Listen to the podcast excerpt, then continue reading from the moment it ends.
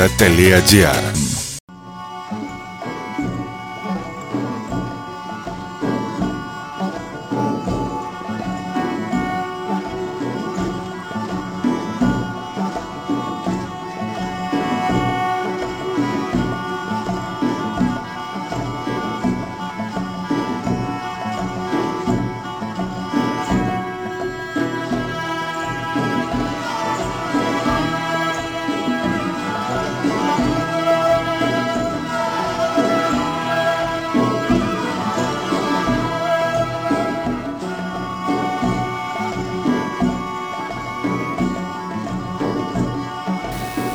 Καλημέρα σας κυρίες και κύριοι. Είναι η εκπομπή «Μύθοι και πολιτισμοί» με τη Γεωργία Αγγελίου.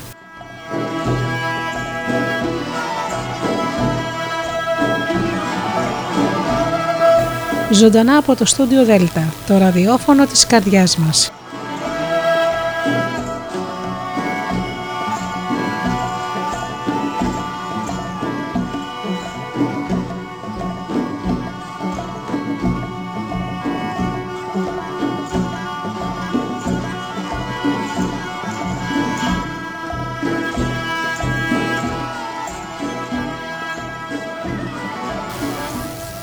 Σας ημέρα κυρίες και κύριοι.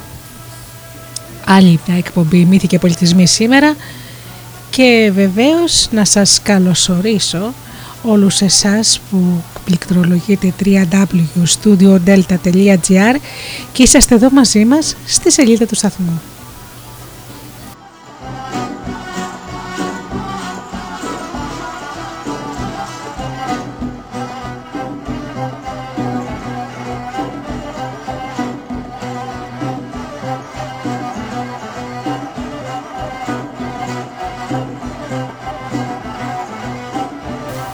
Ευχαριστήσω ακόμα τους ανθρώπους που μας ακούν από τις διάφορες μουσικές σελίδες που φιλοξενούμαστε όπως είναι το Live24.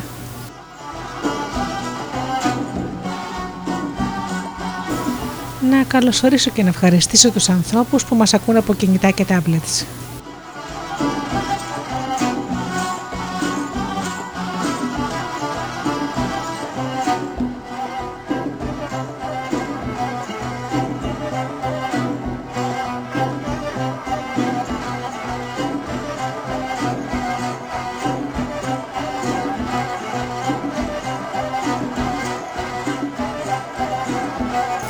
Και τέλος να καλημερίσω και να ευχαριστήσω τους ανθρώπους που στηρίζουν το Studio Delta, τους συνεργάτες μου, τον Τζίμι, την Αφροδίτη και την Ωρα.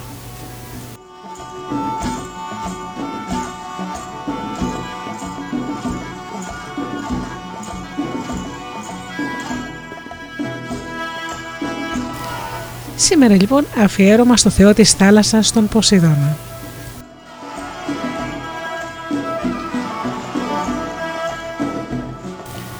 Μετά το τραγούδι πίσω εδώ για να ακούσουμε τις ιστορίες του Θεού της θάλασσας.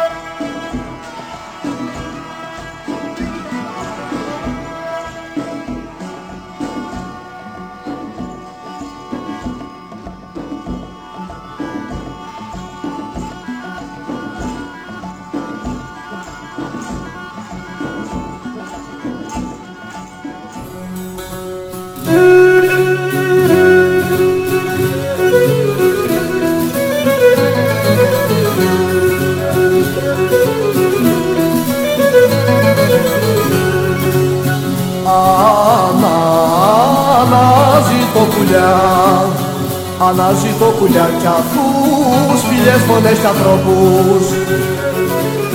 Αίδες, φιλιές, φωνές κι ανθρώπους. Πότες στη θύμηση σταθνώ, ποτέ σ'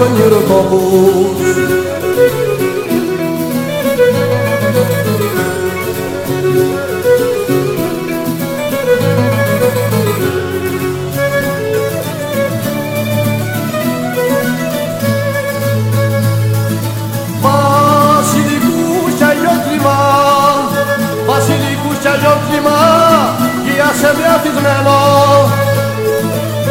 Άιδες γύασε με αθισμένο δεν θα ειδώ γυμιριστώ στη σκέψη μου σε φέρνω.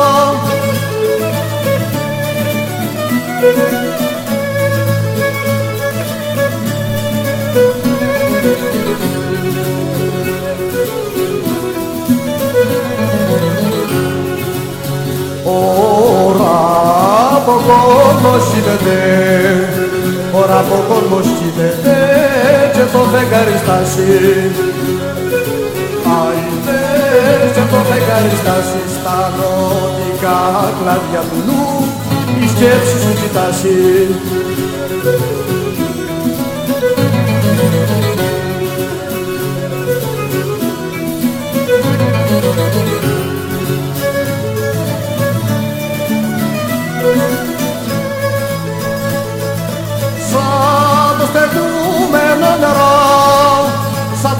Το στεκούμενο νερό, πριν εσένα στη σκέψη.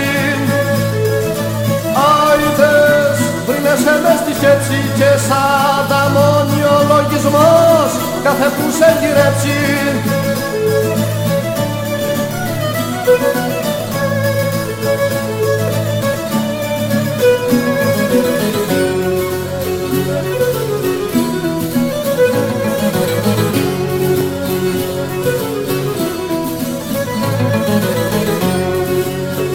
Με το να σμίγομαι συχνά.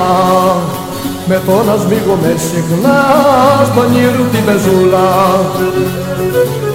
Άιντε στον ήρου την πεζούλα Θε μου φύγε στέγνη κλωστή τ' αγάπη συντροσούλα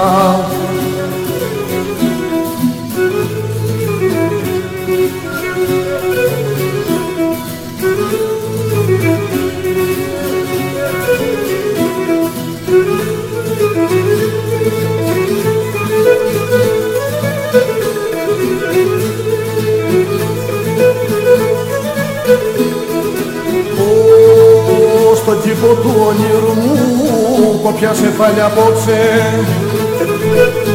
Άιντε, σκοπιάσε πάλι απόψε κι ο κι ό,τι λουλούδι πέφτει μας μη λυπηθείς και κόψε.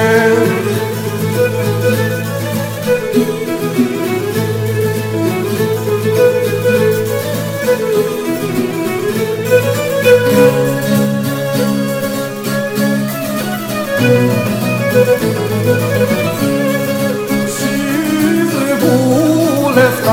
παρακαλώ. Συρβούλευτα παρακαλώ. Τη νύχτα να μη σέψει Άιδες τη νύχτα να μη σέψει Και το σκοτήρι να χαθεί. Και το σκοτήρι να χαθεί. Τα στροτσαργή να φέξει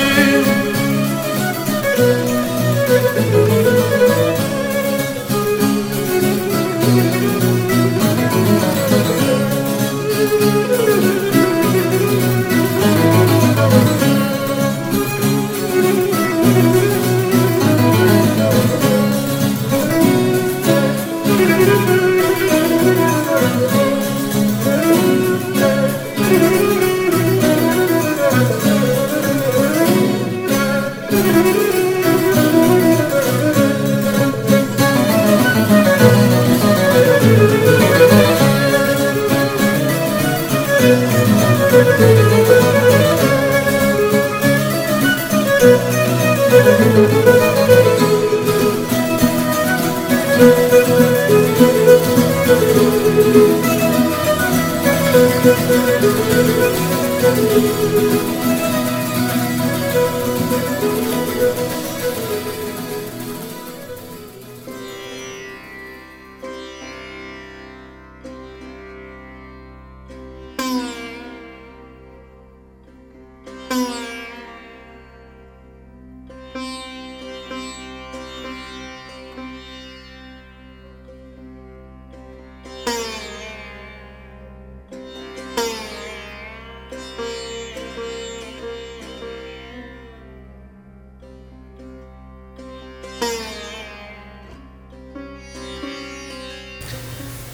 Ποσειδώνας λοιπόν φίλοι μου, ο Ποσειδώνας Είναι ο γιος του Κρόνου και της Ρέας. Όπως πολύ καλά ξέρουμε, ο Κρόνος καταβρόχτιζε τα παιδιά του γιατί φοβόταν ότι θα του πάρουν την εξουσία. Ξέροντας η Ρέα την πρόθεση του άντρα της λοιπόν να καταβροχθίζει τα παιδιά του για να παραμείνει στην εξουσία και να μην παραμεριστεί από ένα γιο του, κρύβει τον Ποσειδώνα σύμφωνα με την αρκαδική μυθική παράδοση στην Μαντινία σε μία φάτνη και παραδίδει στον Κρόνο ένα ζώο που αυτός πραγματικά το καταβροχθίζει. Κατά την ροδιακή παράδοση, ο Ποσειδώνας ανατρέφεται κοντά στους Δελχίνες και στην ωκεανίδα Κάφυρα.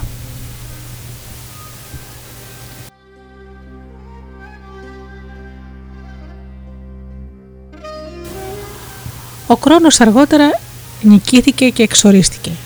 Έτσι τα παιδιά του σώθηκαν από τον κίνδυνο. Ο Δίας, ο Ποσειδώνας και ο Άδης ως βασικά ισότιμοι αδελφοί κληρώνουν τις περιοχές της κυριότητάς τους. Ο Δίας παίρνει τον ουρανό, ο Ποσειδών τη θάλασσα και ο Άδης τον κάτω κόσμο, ενώ η γη αναγνωρίζεται ως χώρος κοινός για όλους. Ωστόσο συχνά ο Ποσειδώνας συμμορφώνεται με τους κανονισμούς του Δία που στον Όλυμπο και στον κόσμο παίζει το ρόλο του αρχηγού της οικογένειας.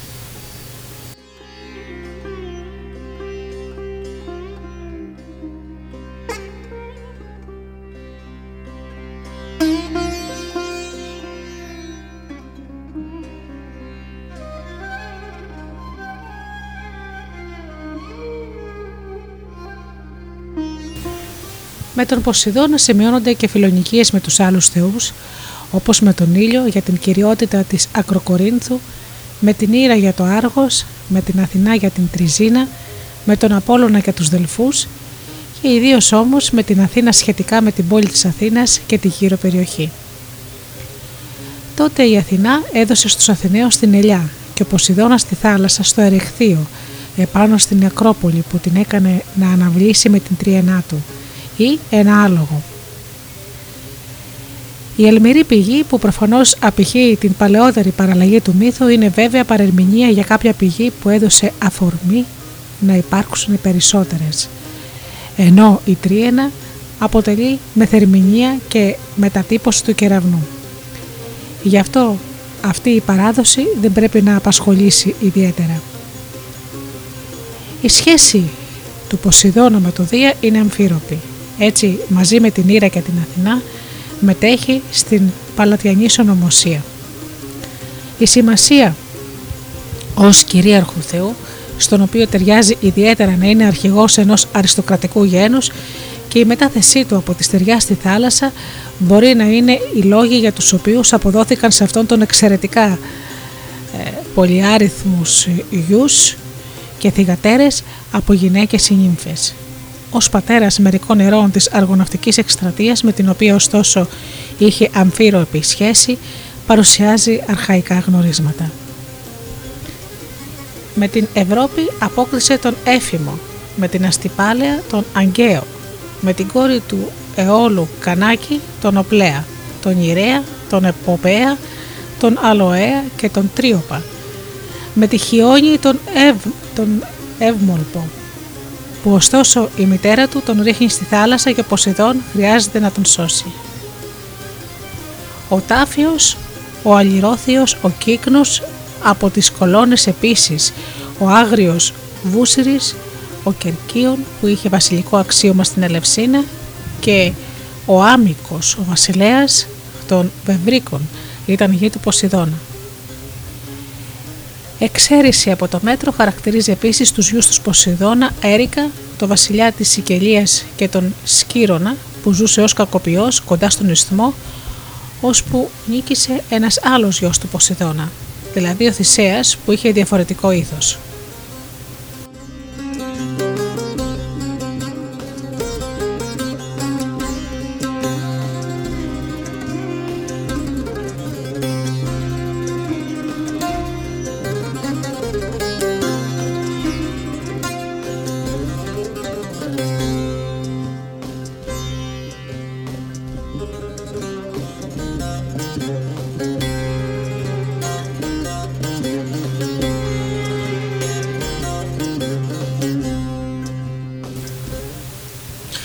Επίσης ο Ποσειδώνας συνδέεται με γιγάντιες οντότητες. Έτσι ήταν πατέρας του κύκλου Παπολίφημου που συμπεριφερόταν πολύ άγρια.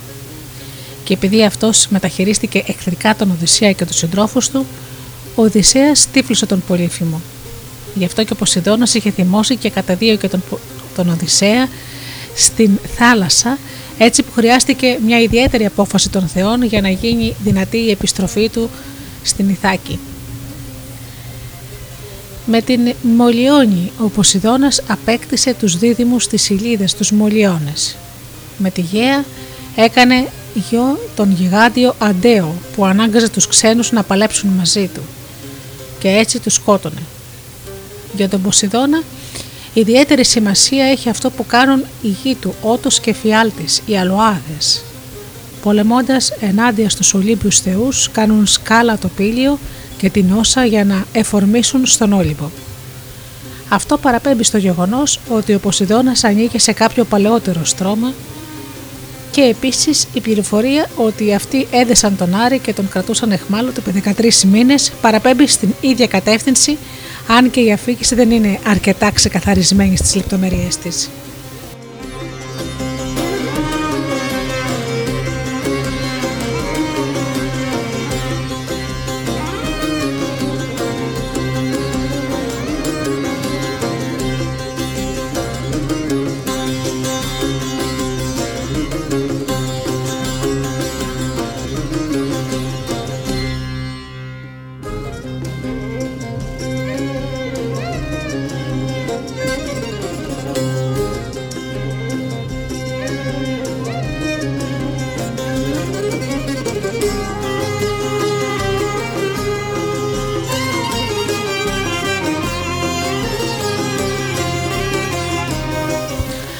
Ποσειδώνας σώζει την κόρη του Δαναού Αμιμόνη από την επίθεση ενός λάγνου σάτερου και απολαμβάνει ωστόσο ο ίδιος τον έρωτα της Βασιλοπούλας και της χαρίζει μια τρίκρουνη πηγή. Από την ένωση του Ποσειδώνα με την Αμιμόνη προέρχεται ο Ναύπλιος. Μια, πηγή, μια πηγή ξεπηδά από το σώμα της νεκρής Αλόπης που έγκυος από τον Ποσειδώνα είχε γεννήσει ένα γόρι, τον Υποθόαντο τον υποθώαντα ή υπόθωο και αυτό έγινε διότι είχε θανατωθεί από τον πατέρα της τον Κερκίωνα. Και πάλι στενή σχέση με τα γλυκά νερά όπως και τις δύο προηγούμενες περιπτώσεις παρουσιάζει ο Ποσειδώνας όταν με τη μορφή του ποταμού Ενιπέα πλησιάζει την Τυρό. Ο Ποσειδώνας αποκαλείται σύμφωνα με τοπική εκδοχή και πατέρας του Ασοπού εκείνου του βιωτικού ή σικιόνιου ποταμού που αυτονόηται κατά την έννοια της ιδέας του τομέα ως προσώπου. Ήταν νοητός ταυτόχρονα ως ποταμός και ως προσωπικός θεός. Από την αρμόδιότητά του ως θεός της θάλασσας που έγινε με τη σχέση του με το νερό και με την πίεση άλλων εθνικών ομάδων από τα βορειότερα με ακόμη ισχυρότερη λατρεία του Δία κατάγεται η στενή του σχέση με τις ποικίλε μεταμορφώσεις. Άλλοι θεοί μπορούν να μεταμορφώνονται επίσης ωστόσο κατά την έννοια μιας μορφής που προσυδειάζει σε αυτούς.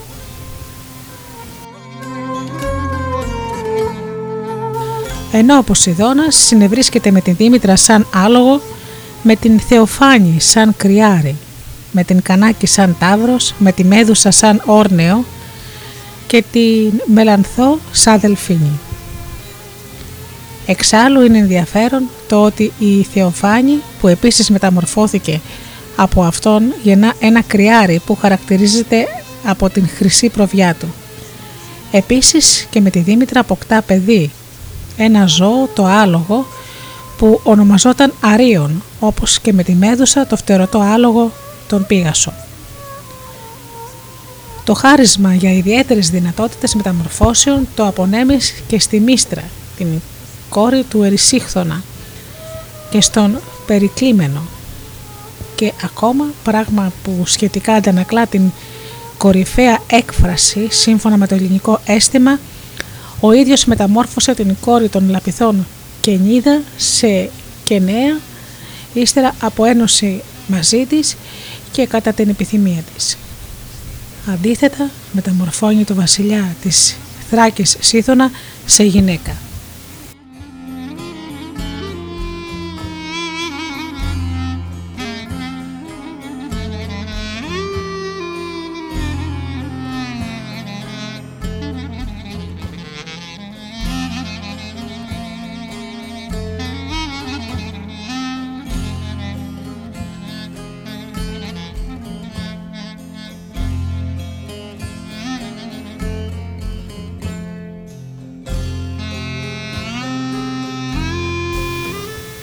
Τη δύναμή του τη δείχνει ο Ποσειδώνας και ως θαυματουργός και ως γιατρός. Ο Ποσειδών κάνει το γιο του Λύκο αθάνατο. Ένα άλλο γιο του, τον Πτερέλαο, τον περκίζει με μια χρυσή τρίχα που τον κάνει ανίκητο. Επίσης κάνει να αναδειχθεί ξαφνικά από το πέλαγος ένα νησί για να μπορέσουν να διαμείνουν εκεί ανενόχλητοι η Ελένη και ο Αχιλέας. Βρυχέται όσο 9 ή 10.000 άντρες μαζί ή σώζει τον ενία για την ευσέβειά του.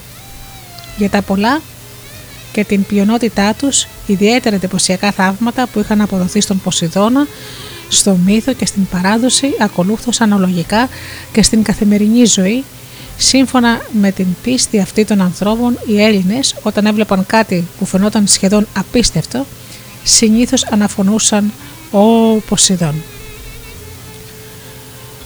Στους ιστορικούς χρόνους ο Ποσειδώνας εκδηλώνεται ως θεός της θάλασσας. Ακόμα και όταν αυτός δεν μπορούσε να ταυτιστεί με το στοιχείο του όπως είναι στο Βυργίλιο, ο ταυτιζόμενος με τον Ποσειδώνα Νεπτούνους όταν αυτός κατά κάποιο τρόπο προβάλλει από την κορυφή ενός κύματος. Μόνο η παράσταση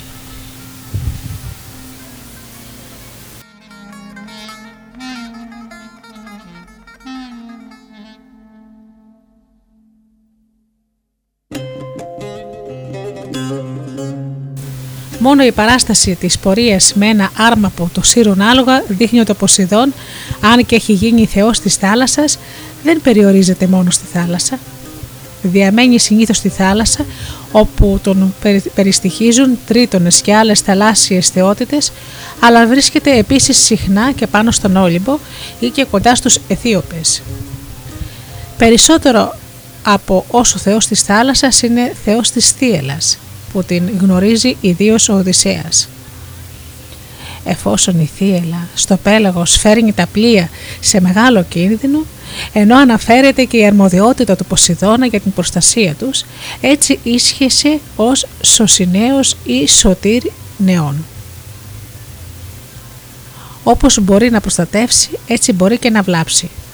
Έτσι τιμωρεί τους ασεβείς Πέρσες και τιμά τους νικητές σε μεγάλο βαθμό είναι βέβαια θεός της θάλασσας εφόσον έχει να κάνει με τα ψάρια και ιδίως εφόσον έχει συνδεθεί με τον τόνο. Με την παράκληση της Αφροδίτης κάνει την Ινώ και τον Μελικέρτη θαλάσσιες θεότητες. Τότε η Ινώ ονομάζεται Λευκοθέα, σχέση με τον λευκό αφρό στην κορυφή των κυμάτων και τα λευκά μαλλιά του Άλιου Γέροντα. Και ο Μελικέρτης Παλέμων. Το ότι ο Ποσειδώνας απονέμει τους διόσκορους την αρμοδιότητα να σώζουν ανθρώπους που κινδυνεύουν στη θάλασσα φαίνεται να αντικατοπτρίζει την αποδοχή αρμοδιοτήτων από θεούς που όλο και περισσότερο εισχωρούν από βορρά.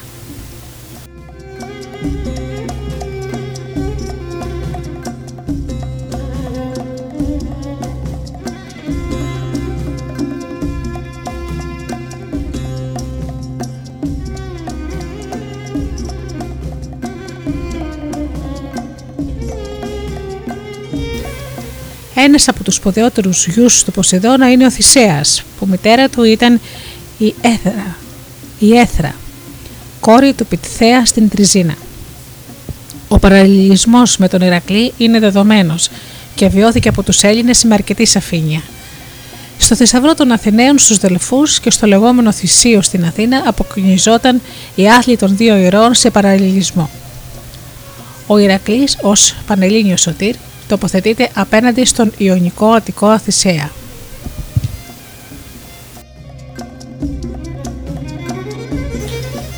Ο Ποσειδώνας κοιμήθηκε με την έθρα την ίδια νύχτα που επισκέφτηκε την έθρα ο Αιγαίας. Ο Θησέας έγινε αργότερα ο διάδοχος του Αιγαία στην Αθήνα και απέδειξε όμως ότι ήταν γιος του Ποσειδώνα όταν ταξιδεύοντας από την Αθήνα στην Κρήτη φιλονίκησε με τον βασιλιά Μίνωα και αυτός έριξε ένα δαχτυλίδι στη θάλασσα.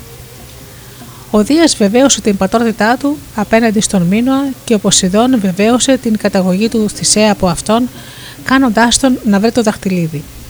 Ο Θησέας κατέβηκε στο κρυστάλλινο παλάτι όπου κατοικούσε η Αμφιτρίτη με τον Ποσειδώνα και επέστρεψε στο πλοίο με το δαχτυλίδι και με πλούσια δώρα.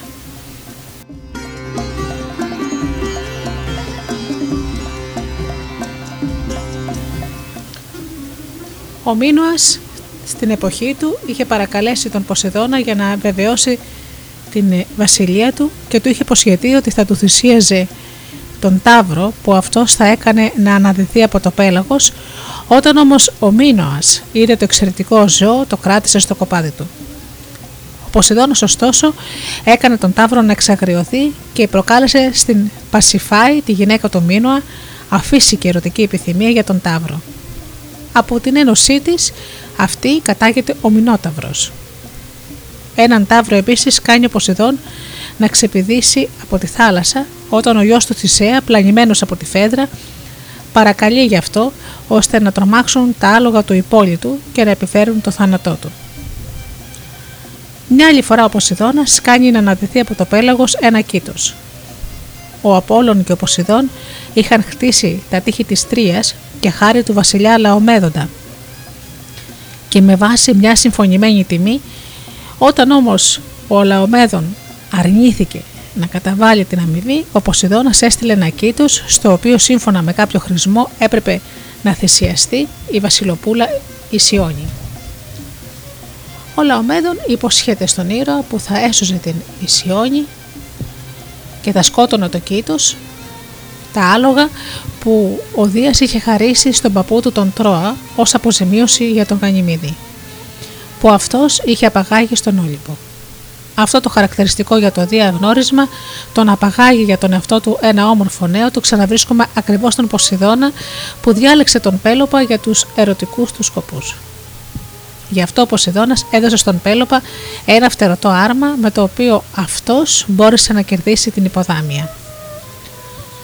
Στον Τροϊκό πόλεμο ο Ποσειδώνας αγωνίζεται στο πλευρό των Ελλήνων και αποδεικνύεται αμήλικτος εχθρός των Τρώων.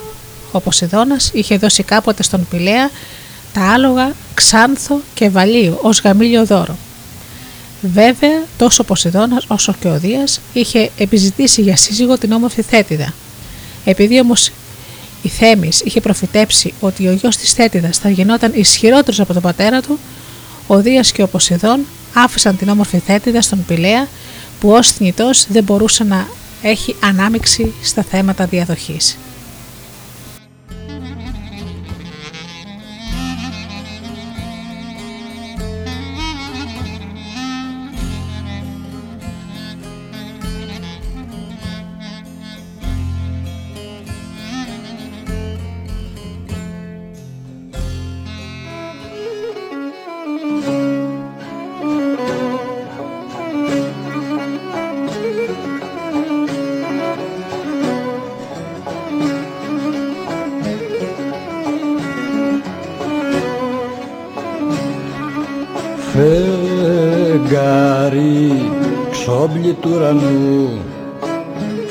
Φεγγάρι ξόμπλη του ουρανού κι αστρί μου της έννοια Άχι κι αστρί μου της έννοια ε, έχετε εσείς απόψηλα σ' αγάπης μου την έγνοια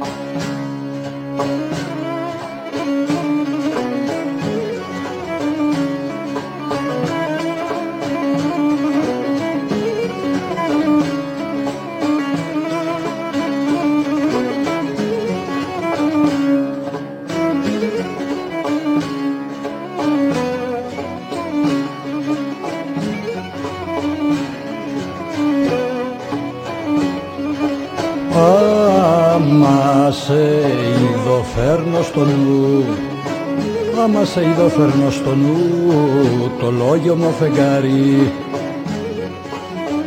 Αχ, το λόγιο μου φεγγάρι που που έχει τη λαμπυράδα σου μα το περνάς στη χαρή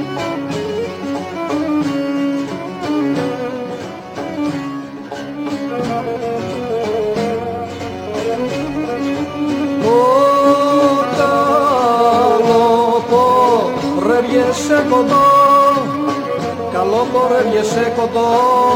Εδώ που ζεις μακριά μου. Άιντες Εδώ που ζεις μακριά μου γη. Γη βγάνεις και του λόγου σου Τα αναστενάγματά μου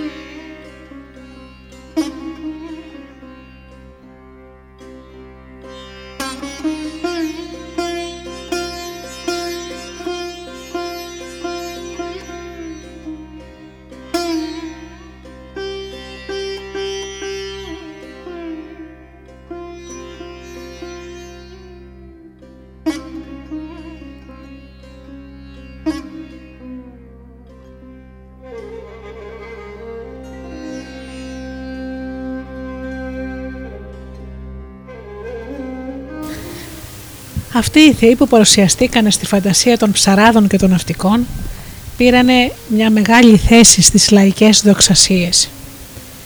Αλλά με τον καιρό γίνανε δευτερεύοντες θεοί υποταταγμένοι σε μια κύρια θεότητα που ασκεί πάνω στις δυνάμεις της θάλασσας την ίδια εξουσία που ασκεί ο Δίας στις δυνάμεις του ουρανού.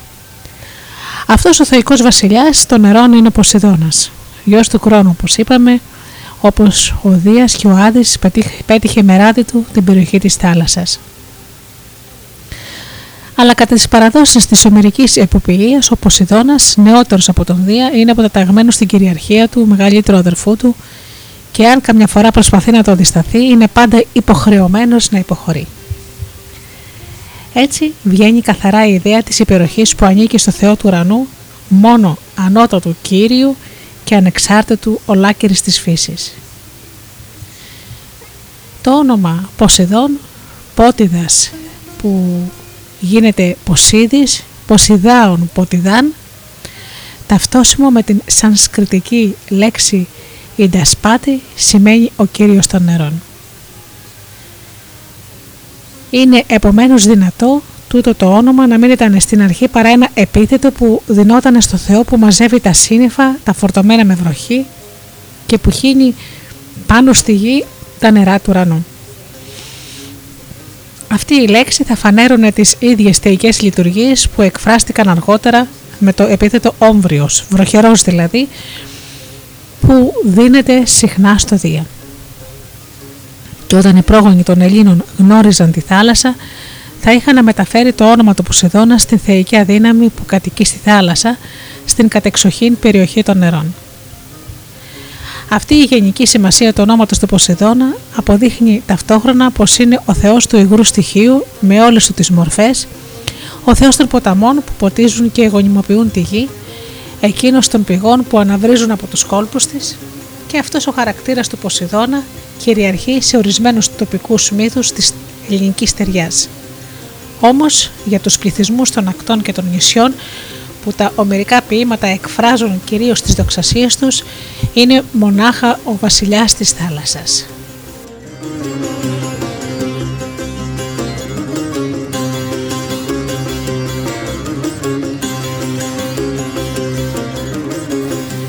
Η κατοικία του είναι ένα λαμπερό παλάτι που βρίσκεται στα φωτεινά βάθη των νερών. Στην 13η οδή της Ηλιάδας ο Ποσειδώνας που από ψηλά από τις κορυφές της Αμοθράκης θάμαζε τις μεγάλες μάχες που γίνονταν κάτω από τα τείχη της Τρίας εγκαταλείπει ξαφνικά το, το παρατηρητήριό του. Κατεβαίνει από τις απόκριμνες κορφές με βήμα ταχύ. Το αψηλό βουνό και το δάσος τρέμουν κάτω από τα πόδια του αθάνατου θεού του Ποσειδώνα που προχωράει. Έκανε τρία βήματα. Στο τέταρτο φτάνει στο σκοπό του στις Αιγές, όπου μέσα στα βάθη της θάλασσας υψώνονται τα ωραία του δωμάτια, δώματα λαμπερά, στραφτερά, αιώνια. Οι Έλληνες τοποθετούσαν τούτη τη θεϊκιά διαμονή του Ποσειδώνα μία στην ακτή της Αχαΐας, μία στην, στις Αιωλίδας απέναντι από τη Λέσβο. Στην πραγματικότητα, όπως το παρατηρεί ο Πρέλερ, το παλάτι των Εγών δεν μπορεί να έχει καμιά γεωγραφική θέση. Δεν είναι παρά μια περίφραση που εκφράζει την ορμητική κίνηση των κυμάτων. Το όνομα της πόλης του Αιγαίου στον Κορινθιακό κόλπο, εκείνο της νήσου Αίγινας, εκείνο του Αιγαίου Πελάγου δεν έχουν άλλη έννοια. Τοποθετούταν επίσης το παλάτι του Ποσειδώνας στην Ελίκη, και δίναν καμιά φορά στο Θεό το επίθετο Ελικόνιος. Η Ελίκη είναι μια πόλη στην ακρογελιά της Αχαΐας που καταστράφηκε δύο χρόνια πριν από τη μάχη των Λεύκτρων από ένα θαλασσινό ανεμοστρόβιλο συνοδευμένο από σεισμό. Αλλά η λατρεία που η πόλη αυτή αφιέρωνε στον Ποσειδώνα δεν αρκεί να εξηγήσει την παράδοση που την παρουσίαζε σαν κατοικία του Θεού. Η ετομολογία αυτές τις λέξεις όπως και εκείνης των Αιγών εκφράζει επίσης μια από τις μύριες όψεις της θάλασσας. Ελίκη είναι το κύμα που ελίσσεται αφρίζοντας όταν διώχνεται από τους βράχους και τους κόπελους που απάνω τους χτυπάει. Στην ανοιχτή θάλασσα τα κύματα που είναι στο βάθος του ορίζοντα βλέπει κανένας να τρέχουν όπως σηκώνεται ο άνεμος γρήγορα και βιαστικά και αφρισμένα. Ήταν στην ποιητική γλώσσα των πρώτων Ελλήνων άτια ορμητικά που κουνούσαν την κυματιστή τους σχέτη.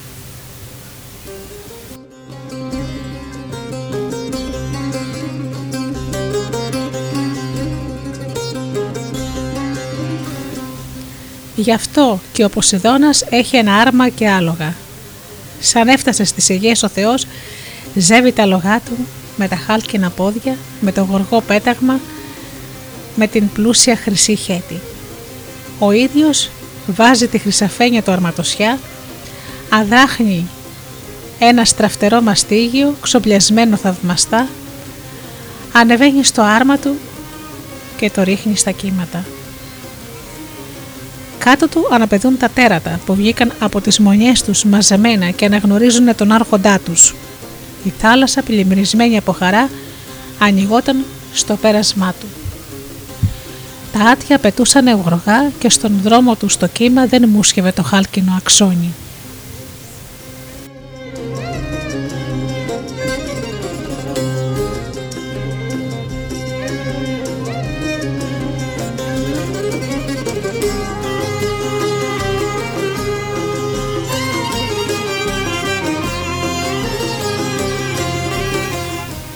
Αυτό το πέρασμα του Ποσειδώνα είναι το τρέμισμα της ολόφωτης θάλασσας της Ελλάδας στο φύσιμα μιας ανάλαφρης άβρας. Τρέμισμα που ολοένα και φτάνει ως τα τελευταία όρια του ορίζοντα, όπου χάρεται μέσα σε έναν χρυσαφένιο ατμό. Ορισμένα επίθετα του Ποσειδώνα θύμιζαν από τη μεγαλειώδικη απεροντουσίνη της θάλασσας. Λέγαν για αυτόν πως ήταν ο Θεός ευρυκρίων ή ευρυμέδων με την πλατιά επικράτεια. Ο ευρύστερνος με το πλατή στήθος. Μερικές φορές ήταν όπως ο Ινηρέας, ο θεός του καλοτάξιου διοπλού, εκείνος που μερώνει τα κύματα και αποκοιμίζει την ορχή τους. Για τούτο και του ήταν αφιερωμένο το δελφίνι. Στην Ελλάδα, όταν η θάλασσα είναι ήσυχη και φωτεινή, το βράδυ προπάντων πριν από το ηλιοβασίλεμα, δεν είναι σπάνιο να δει κανείς σκοπάδια από δελφίνια να αναπηδούν και να σκυρτούν στην επιφάνεια πολύ κοντά στα καράβια. Η εμφάνισή τους είναι σημάδι και υπόσχεση καλοκαιρίας. Δεν είναι λοιπόν παράξενο που οι Έλληνες κάναν τούτα τα ζώα θαυμαστούς σωτήρες που γλιτώνουν τους ανθρώπους από τους θαλασσινούς κινδύνους που κουβαλούν τον Τάραντα και τον Αρίωνα στην ράχη τους και τους αφήνουν στην ακτή. Το δελφίνι Σωτήρας είναι το σύμβολο της θάλασσας που ξαναγίνεται γαλήνια μετά την καταιγίδα και που φέρνει απαλά του θαλασσοπόρο στο τέρμα του ταξιδιού του.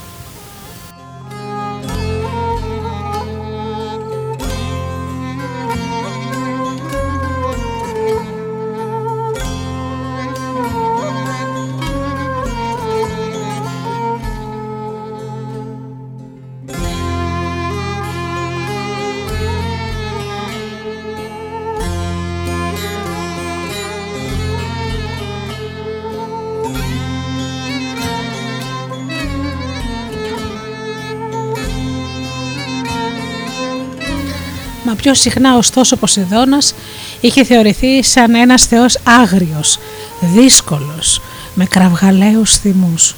Η σκούρατη κόμη ήταν η εικόνα των κυμάτων που μαυρίζουν από τη θύελα. Στην Οδύσσια αυτός ακριβώς για να φανίσει τον Οδυσσέα μαζεύει τα σύννεφα σηκώνει τα κύματα και εξαπολύει τους ανέμους. Κατά τους μυδικούς πολέμους του απόδωσαν την καταστροφή του Περσικού στόλου κοντά στο ακροτήρι της Σιπίας όπου στο εξής τιμότανε με το όνομα Σωτήρ. Στους Ιούνες ο πιο άφθονος σε τρικυμίες μήνας ήταν αφιερωμένος στο Θεό αυτόν. Ονομαζόταν Ποσειδεών, Δεκέμβρης, ίσον Δεκέμβρης Γενάρης. Το χειμώνα, στον άγριο καιρό, η θάλασσα πολυσομανάει με την ακατανίκητη βιαιότητά της θύμιζε στους Έλληνες την ορμητικότητα του Ταύρου, την άγριά του ενέργεια, τις θηριώδικες μανίες του. Από εκεί και το επίθετο Ταύρεος που δίνανε στον Ποσειδώνα, από εκεί και οι ταυρομαχίες που καθιερώνανε προς τιμή του. Λέγανε επίσης ότι ο Θεός αυτός μέσα από τα οργισμένα κύματα ξέρναγε φρικτά τέρατα που κατάστραφαν τις ακτές και σκότωναν τους ανθρώπους που συναντούσαν. Στους τρίλους του Ηρακλή και του Θησέα, ο Ποσειδώνας εξεγείρει τον Ταύρο της Κρήτης και τον Ταύρο του Μαραθώνα. Εκείνος στην Τριζίνα στέλνει τους, τον δράκοντα, τον επιφορτισμένο να εκτελέσει κατά του υπόλοιπου τις κατάρες του πατέρα του.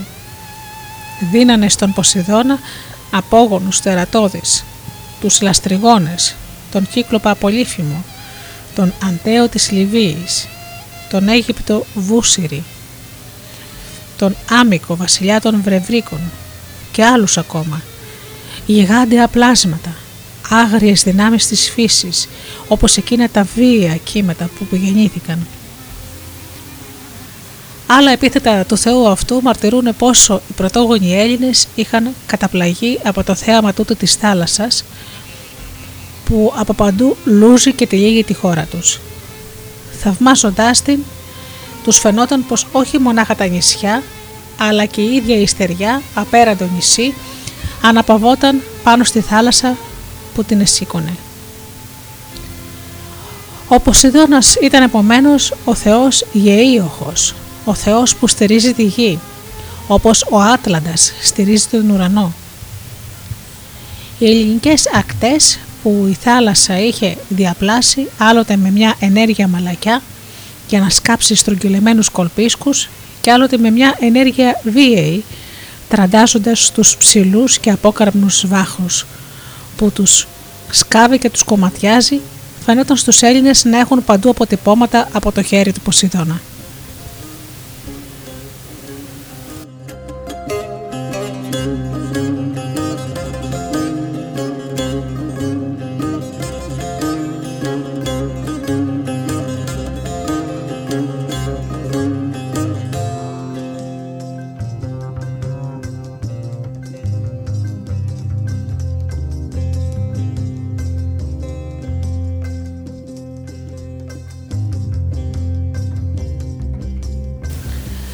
Παρατηρούσαν ένα σκόπελο με φανταστικά σχήματα, φαγωμένο και ξεσχισμένο από τη δράση των νερών, μια πλατιά σχισμή σε ένα βράχινο τείχος, όγκους πετρόδες μεταφερμένους από αλλού και σουριασμένους ανάκατα πάνω σε μια ακρογελιά.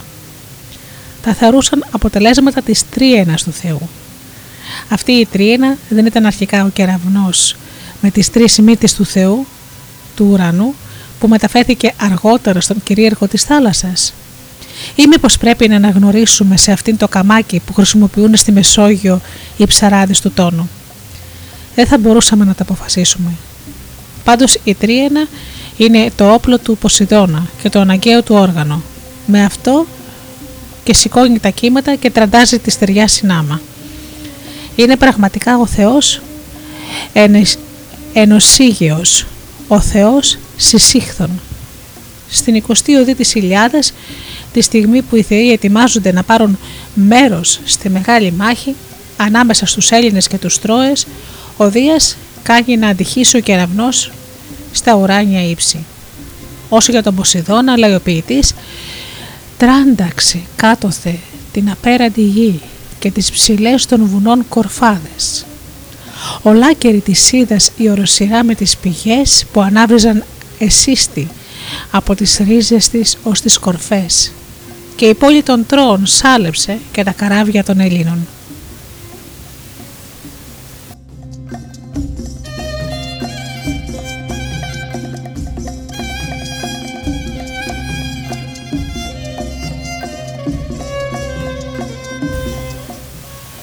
Κατά συνέπεια, οι Έλληνες αποδίδανε στον Ποσειδώνα τους σεισμούς της γης. Πίστη που εξηγείται σε μια χώρα όπου τέτοια φαινόμενα παρουσιάζονται κυρίως στα νησιά στον ρυθμό της Κορίνθου, στις ακτές της Αχαία και όπου συνοδεύονται συχνά από την έκρηξη υποθαλάσσιων ηφαιστείων. Αυτές οι φοβερές μάστιγες θεωρούσαν σαν αποτέλεσμα της οργής του Θεού. Οργή που προσπαθούσαν να καθησυχάσουν με θυσίες και με ειδικές προσευχές.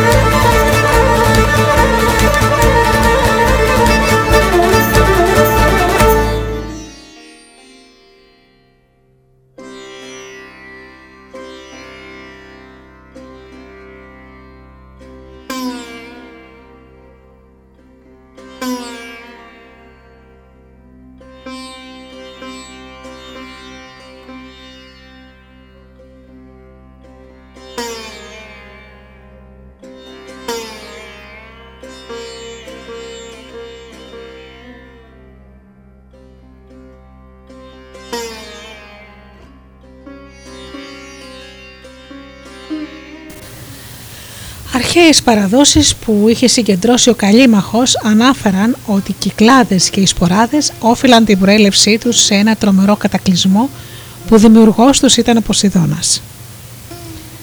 Θα να διηγηθώ πως ετούτος ο δυνατός Θεός με ένα χτύπημα της τρίενας που του είχαν φτιάξει οι τελχίνες έσκησε τα βουνά, τα ξερίζωσε από τα θεμέλια τους και κάνοντάς τα να κυλήσουν στη θάλασσα σχημάτισε με αυτά τα πρώτα νησιά. Θα να πω πως τα σφήνωσε μέσα στην Άβυσσο με ρίζες βαθιές για να τα κάνει να ξεχάσουν τη στεριά.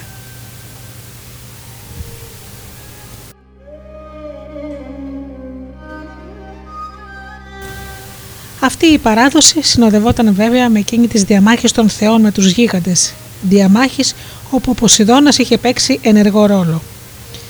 Στην ακτή της Καρίας διηγόταν πως το μικρό νησί Νήσιρος δεν ήταν παρά ένα κομμάτι βράχου που ο Θεός είχε βγάλει από το νησί της Κος για να το πετάξει πάνω στον γίγαντα Πολυβότη.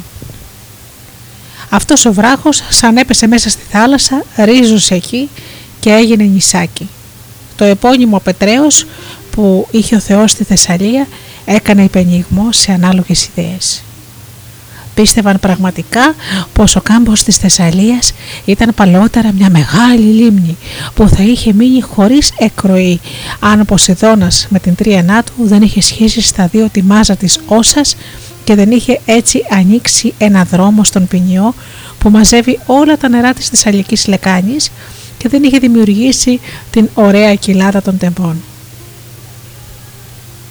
Αυτός ο Θεός που θυματίζει τους βράχους είναι ταυτόχρονα και οικοδόμος, δωματίτης, καθώς τον αποκαλούσαν που δεν συντεράζει, δεν συντεράζει τη γη παρά για την σταθεροποίηση καλύτερα προς χρήση του ανθρώπου.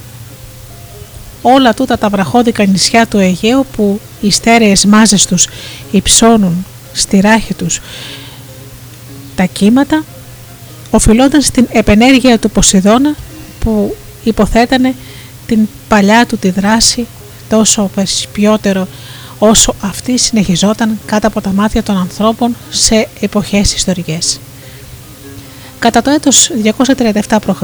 έγινε στην ίσο Θήρα ένα φαινόμενο ανάλογο με εκείνο που είχαν παρατηρήσει πριν από 10 χρόνια. Μια εφιστιακή έκρηξη έκρηξη καταπόντησε ένα μέρος του νησιού μέσα στα νερά και έβγαλε στο φως ένα νησάκι δημιουργείο του Ποσειδώνα.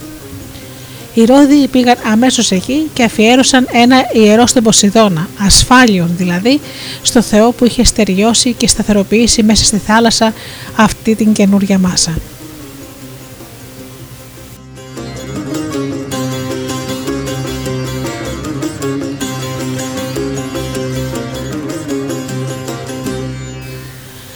Ακριβώς με τον τίτλο του κατασκευαστή Θεού, ο Ποσειδώνας έφτιαξε τις χάλκινες πύλες που κλείνουν τον Τάταρο και έκτισε τα τείχη της Τρίας. Σε αυτό το τελευταίο σημείο η Ιλιάδα δίνει δύο διαφορετικές παραδόσεις όπου ο θρύλος του Ποσειδώνα βρίσκεται σε σχέση με το θρύλο του Απόλλωνα. Σύμφωνα με τη μια, ο θεός της θάλασσας εργάστηκε μαζί με το Φίβο. Σύμφωνα με την άλλη ήταν ο μοναδικός δημιουργός των τυχών του ήλιου ενώ ο Απόλλωνας έβοσκε τα κοπάρια του Λαομέδοντα. Αυτή η δεύτερη παράδοση φαίνεται πιο σύμφωνη με το χαρακτήρα που αντιστοιχεί στον καθέναν από τους δύο αυτούς θεούς. «Δεν θυμάσαι πια», λέει ο Ποσειδώνας στον Φίβο στην 21η Οδή, «τα δεινά που υποφέραμε γύρω από, τον, από το ήλιο Μονάχα εμείς από όλους τους θεούς όταν με βολή του Δία, με βολή του Δία ήρθαμε να μπούμε στην υπηρεσία του Αλαζόνα Λαομέδοντα για ένα χρόνο αφού είχαμε με δάφτον συμφωνήσει για την πληρωμή. Μας έδωσε διαταγές. Όσο για με, περιτριγύρισα τον τρόν την πόλη με πλατιά εξαίσια τυχιά που θα την έκαναν άπαρτη και εσύ φίβε έφοσκε στα βόδια στις δασωμένες θυσίδες τις πλακές. Όμως όταν οι χαρούμενες ώρες φέραν το τέρμα της δουλειάς, ο τρομερός λαομέδοντας βία αρνήθηκε την πληρωμή μας για τους κόπους μας και με απειλές μας κυνήγησε και μας έδιωξε.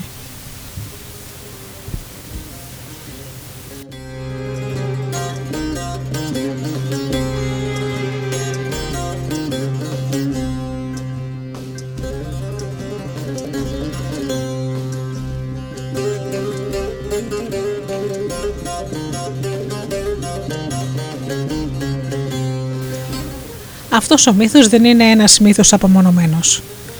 Ο Απόλλωνας, καταδικασμένος να βόσκει τα κοπάδια του Λαομέδοντα, θυμίζει την υποχρέωση του ίδιου αυτού Θεού στη Θεσσαλία, του άδμητου, τους άθρους που ο Βριστέας επέβαλε στον Ερακλή τις δοκιμασίες που είχαν υποστεί ο Περσέας, ο Θησέας και άλλοι ηλιακοί ήρωες. Με άλλα λόγια, τις δοκιμασίες τις οποίες ο ήλιος υπόγειται κατά τη διάρκεια της λαμπερής του σταδιοδρομίας. Αλλά ο ρόλος του Ποσειδώνα, μισθωτού του Λαομέδοντα, μας φαίνεται πιο δύσκολος να εξηγηθεί. Α περιοριστούμε να διαπιστώσουμε το χαρακτήρα του Θεού κατασκευαστή, χαρακτήρα σύμφωνο με την ιδέα που είχαν σχηματίσει οι Έλληνες για την επίδραση που τα νερά ασκούν στη γη. Αυτή η επίδραση που οι ελληνικές ακτές τόσο βαθιάς σκαμμένε προσφέρουν τόσο χνάρια δεν ήταν λιγότερο φανερή σε ορισμένα μέρη της ταιριάς όπου τα νερά μαζεύονται σε κλειστές λεκάνες για να σχηματίσουν λίμνες. Οι δρόμοι που τα νερά ανοίγουν μέσα στο βράχο με τον καιρό για να πάνε να χυθούν στη θάλασσα μπορούσαν να θεωρηθούν σαν δουλειά του θεϊκού εργάτη. Εκείνον ακριβώς τιμούσαν όχι μονάχα σε ακτές όπως οι ακτές του ακροτηρίου του Μαλέα και του Τέναρου που είναι γιγάντιες κατασκευές από βράχια αλλά και σε όλες τις περιοχές που τις κατήχαν ή τις είχαν άλλοτε καταλάβει τα νερά. Ο Ποσειδώνας ήταν ένας από τους κύριους θεούς των Μηνύων. Ο Μηνύας, ο γενάρχης θεωρούταν ο γιος του Θεού. Οι Μηνύες είχαν καταλάβει στην αρχή τη Θεσσαλία που η πλατιά και πλούσια παιδιάδα της υπήρξε για καιρό λίμνη. Ο Αχαιός ο Φθίος, ο Πελασγός, θρηλυκοί αρχηγοί άλλων φυλών Θεσσαλικών θεωρούνταν επίσης παιδιά του Θεού. Ο Ποσειδώνας λέγαν ήταν πατέρας του Εόλου και του Βιωτού. Στη Βιωτία μάλιστα η λατρεία του Ποσειδώνα ήταν πολύ παλιά, καθώς και στη Θήβα του Κάδμου και στον ορχομενό του Μηνία. Αυτή η περιοχή της Ελλάδας με την αυθονία των νερών της στην πλατιά της Λεκάνη της Κοπαίδας που είναι ευάλωτος σε ένα μέρος του χρόνου και στις δύο δευτερεύουσες λίμνες της δεν ήταν ποιότερο από κάθε άλλη περιοχή το κράτος του Ποσειδώνα. Το ίδιο η ύπαρξη της λατρείας του Ποσειδώνα στην Αρκαδία και οι θρύλοι που διηγούντουσαν την ένωσή του με τη Δήμητρα.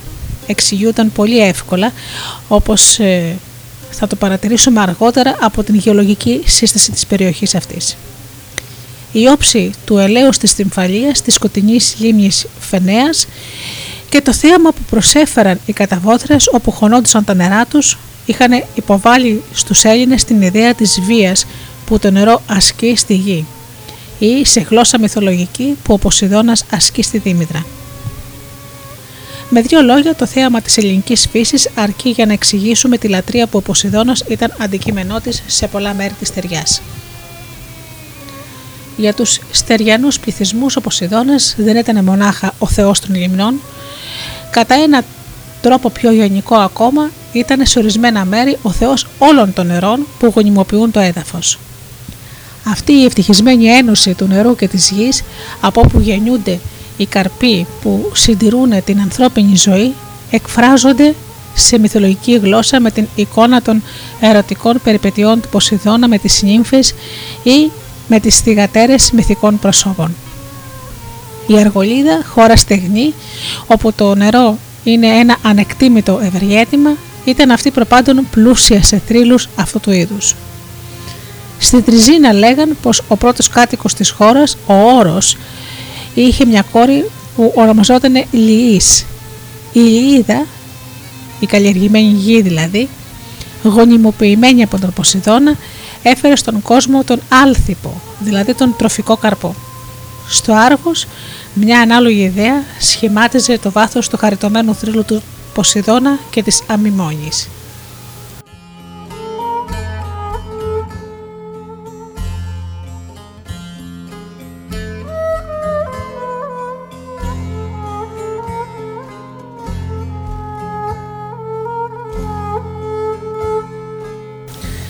Κατά τον Απολόδωρο, ο Δαναός φτάνοντας στην Αργολίδα βρήκε την χώρα ολότερα αποξηραμένη εξαιτίας της οργής του Ποσειδώνα ενάντια στον Ίναχο. Έστειλε λοιπόν τις θυγατέρες του προς διάφορες κατευθύνσεις να αναζητήσουν νερό. Μία από αυτές, η Αμιμόνη, συνάντησε στο δρόμο της ένα ελάφι που το, τότε, που το τόξεψε. Αλλά το βέλος αστοχώντας χτύπησε ένα σάτυρο κοιμισμένο που όρμησε πάνω στη νεαρή κόρη. Πήγαινε να τη βιάσει όταν ξαφνικά ο Ποσειδώνας παρουσιάζεται, λευτερώνει την αμιμόνη από τα αγκαλιάσματα του σάτυρου, κατακτάει την αγάπη της και για τα αμοιβή της δείχνει τις πηγές της Λέρνας. Ο ίδιος ο μύθος στην αφήγηση του Ιγίνου περικλίνει λεπτομέρειες ακόμα πιο χαρακτηριστικές. Η αμιμόνη ήταν αποκοιμισμένη όταν ο σάτυρος θέλησε να τη βιάσει. Στις φωνές που έβαλε η κοπέλα, ο Ποσειδώνας προστρέχει και για να τιμωρήσει την κτηνοδία του σάτυρου ρίχνει κατά πάνω του την τρίενά του. Αλλά η τρίενα πάει και χώνεται στο γειτονικό βράχο. Τραβώντας τη ο Θεός, κάνει να αναβρίζουν τρία λεπτά νάματα νερού που γίνονται η πηγή της Λέρνας. Αυτή η πηγή είναι η αμιμόνη, η άμομη, δηλαδή η πηγή η αστήρευτη δίχως άλλο. Θρύλος πολύ αγαπητός στους Έλληνες καλλιτέχνες που είχαν αναπαραστήσει συχνά σε ζωγραφισμένα αγία και σε πολύτιμα πετράδια, είτε το ερωτικό κυνήγημα του Ποσειδώνα που απλώνει τα χέρια του προς την κόρη του Δαραού, προς τον έρωτα και την Αφροδίτη, είτε την εικόνα της αμιμόνης νικημένης που στέκεται ορθή με το κεφάλι γερμένο με μια στάμνα στο χέρι δίπλα στο Θεό, οπλισμένο με την τρίανά του και με το πόδι του στηριγμένο σε ένα βράχο.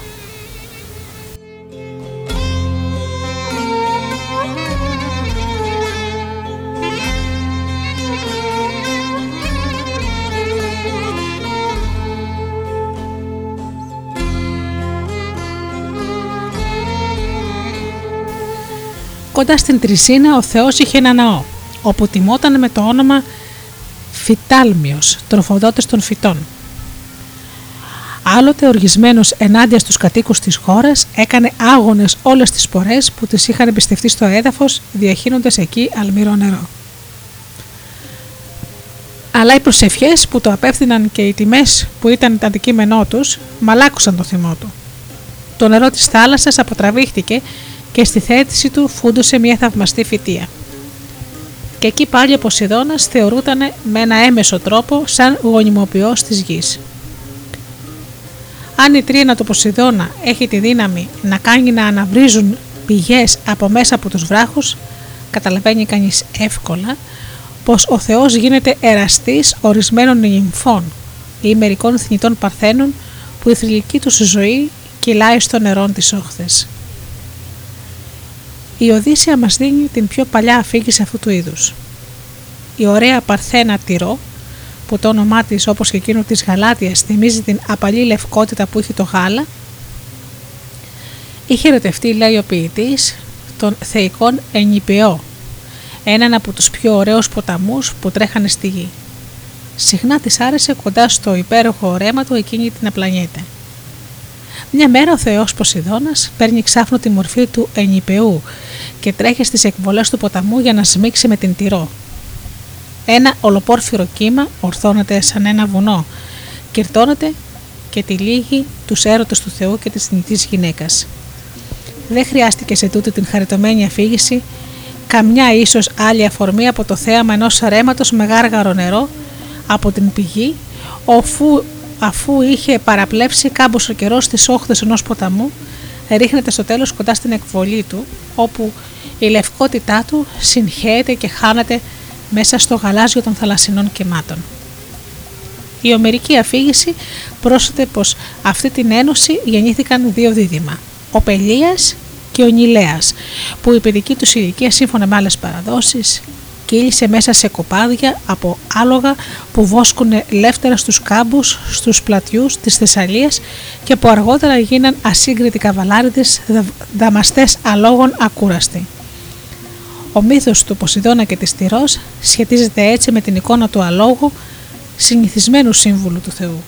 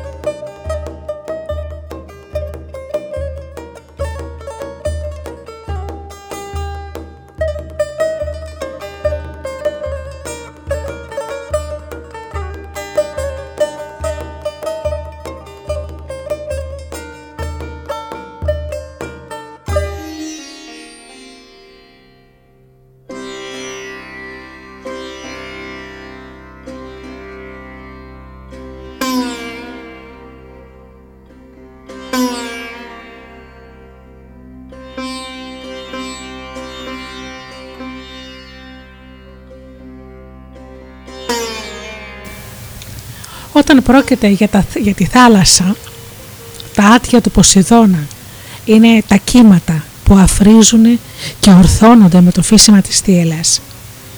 Στη στεριά το άλογο είναι το νερό της πηγής που αναβρίζει με τις χοντρές φυσαλίδες και αναπηδάει στο στρώμα του από βράχους. Είναι ακόμα το ρέμα το ορμητικό των ποταμών της θάλασσας που οι περισσότεροι είναι χήμαροι. Το άλογο γίνεται λοιπόν το ζώο το αφιερωμένο κατεξοχήν στον Ποσειδώνα. Σύμβολο που η αρχαιότητά του έχει διαπιστωθεί από ορισμένες χρήσεις του στη λατρεία. Στην Ηλιάδα οι ήρωες για να τιμήσουν το θεό ποταμό Σκάμανδρο ρίχνουν στα νερά του άλογο ζωντανά. Στην Αργολίδα υπήρχε ένα βάραθρο γεμάτο γλυκό νερό που θεωρούταν ότι επικοινωνούσε με τη θάλασσα. Αρχικά οι κάτοικοι της περιοχής κάναν προσφορά στον Ποσειδώνα ρίχνοντας μέσα σε τούτο το βάραθρο άλογα χαλινωμένα. Ο μύθος του Αρίωνα, του εξαίσιου αλόγου του άδραστου, αναφέρεται στην ίδια ιδέα. Σύμφωνα με τον αρκαδικό θρύλο, η Δήμητρα, θέλοντας να ξεφύγει το κυνηγητό του Ποσειδώνα, μεταμορφώθηκε σε φοράδα. Ο Θεός πήρε τη μορφή ενός αλόγου για να σμίξει μαζί της. Από τούτο το σμίξιμο γεννήθηκε μία κόρη, που ο Ανίας δεν θέλησε να μας φανερώσει το μυστηριακό της όνομα, και ο Αρίων, Σύμφωνα με άλλες παραδόσεις που δεν είναι παρά παραλλαγές της τελευταίας, το θεϊκό άλογο γεννήθηκε από τη γη ή από τον Ποσειδώνα και μία άρπια. Το όνομα του Πίγασου, άλλο θαυμαστό αλόγου, μας δίνει την ιδέα των βρόχινων χυμάρων που ξεφεύγουν από τα σύννεφα ή ακόμα της πηγής που βγαίνει από το βάθος της γης. Η υποκρίνη, η κρίνη του αλόγου δηλαδή, είχε αναβρίσει από το βράχο του Ελικόνα που τον χτύπησε η οπλή του πηγάσου. Στην Αθήνα λέγαν ότι ο Ποσειδώνας θέλοντας να διεκδικήσει από την Αθηνά την προστασία της Αττικής και την κυριαρχία της, είχε με ένα χτύπημα της τριενάς το κάνει να βγει από τη γη ένα άλογο που σπάρασε. Πρόκειται για την παράδοση που παρουσίασε ξανά ο Βυργίλιος στην αρχή των γεωργικών του.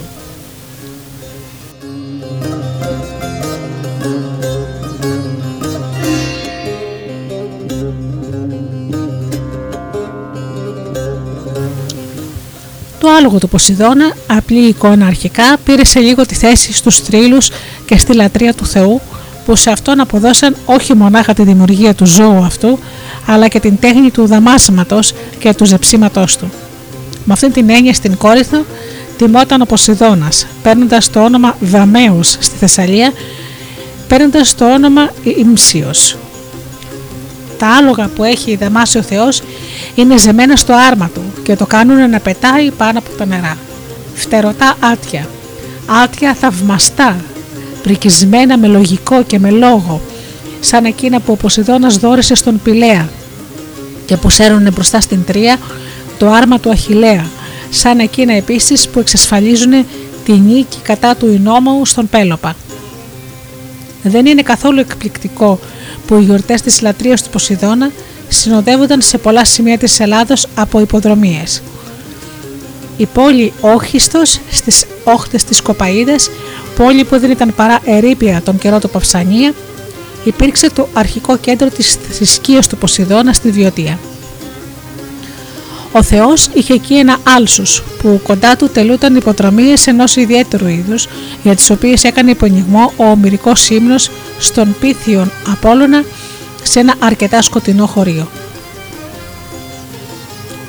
Τα άλογα ζεμένα στο άρμα εγκαταλειπώντουσαν στον εαυτό τους ελεύθερα από τους οδηγούς τους που τα ακολουθούσαν από μακριά με την φωνή παροτρύνοντάς τα.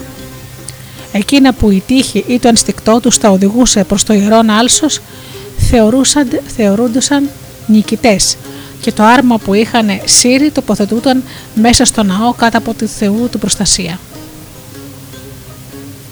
Στις ιστορικές εποχές, ο ισθμός της Κορίνθου, αφιερωμένος ολόκληρο στο Θεό των δύο θαλασσών που τον ελούζουν, έγινε με την θέση του το κύριο κέντρο της λατρείας του Ποσειδώνα και ο τόπος των πιο ωραίων γιορτών. Λέγαν πως κάποτε ο Ποσειδώνας είχε μπει σε διαμάχη με τον ήλιο για την κατοχή της περιοχής. Ο Βριάριος που διαλέχτηκε σαν διαιτητής είχε δώσει στον ήλιο τον ψηλό βράχο της Ακροκορίνθου που τον εκτυπάνε οι πρώτες ακτίδες του ήλιου και έδωσε στο θεό της θάλασσας τον ισθμό. Η λατρεία του Ποσειδώνα στην Κόρινθο θεωρούταν πως άρχισε από την εποχή κιόλας του ήρωα Σύσυφου και από τον Θησέα, εκπρόσωπο της Ιωνικής φυλής, η εγκαθίδρυση των ισθμίων, των αγώνων του ισθμού και των αρματοδρομιών. Ορισμένες θαλασσινές θεότητες δευτερεύουσες κατηγορίας όπως η Λευκοθέα και προπάντων ο ήρωας Μελικέρτη Παλέμων ήταν στον ισθμό αντικείμενο μιας ειδικής λατρείας δίπλα στον Ποσειδώνα. Ανάμεσα στα έργα τέχνης που κοσμούσαν το ναό του Θεού, το πιο σπουδαίο ήταν μια σύνθεση από χρυσελεφάντενο γλυπτό που προσφέρθηκε από τον Ηρώδη τον Αττικό. Πάνω σε ένα άρμα που σέρναν τέσσερα άλογα, ολοκληρωτικά χρυσά, εκτός από τις οπλές που ήταν από ελεφαντόδοτο, υψωνόντουσαν τα αγάλματα του Ποσειδώνα και της Αμφιτρίτης, μαζί με το πατή Παλέμονα, όρθιο πάνω σε ένα δελφίνι. Κάτω στη βάση αναπαριστόταν η θάλασσα, κρατώντας την αγκαλιά της τη θηγατέρα της στην Αφροδίτη, περιτριγυρισμένη από τις νηρίδες. Τούτη η μεγάλη σύνθεση δεν ήταν μοναχά εξαίσια απότηση τιμή στο Θεό, είχε τη σημασία της, την ιδιαίτερη στην Κόρινθο, την πόλη που τιμούσε πιότερο από όλο στην Αφροδίτη. Και είχε μια λαχτρία ξεχωριστή για τον ήρωα Παλέμονα, δύο τοπικές θεότητες που ο καλλιτέχνης με επιδειξιοσύνη είχε συγκεντρώσει γύρω από τον κυρίαρχο των θαλασσών.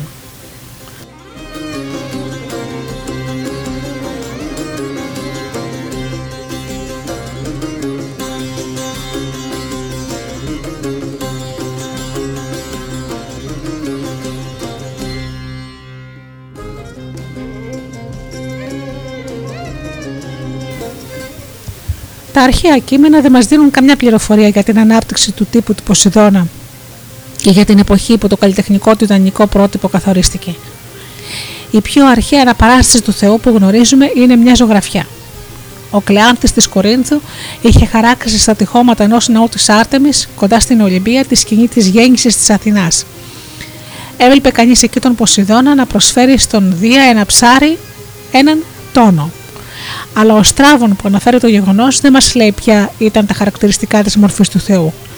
Αγνοούμε επίσης πώς ακριβώς ήταν ο Ποσειδών ήπιος, που ο Παυσανίας είδε στην Ειρήνια και που η παράδοση θεωρούσε ότι η καθιέρωσή του άρχισε και όλες από τα χρόνια του Οδυσσέα.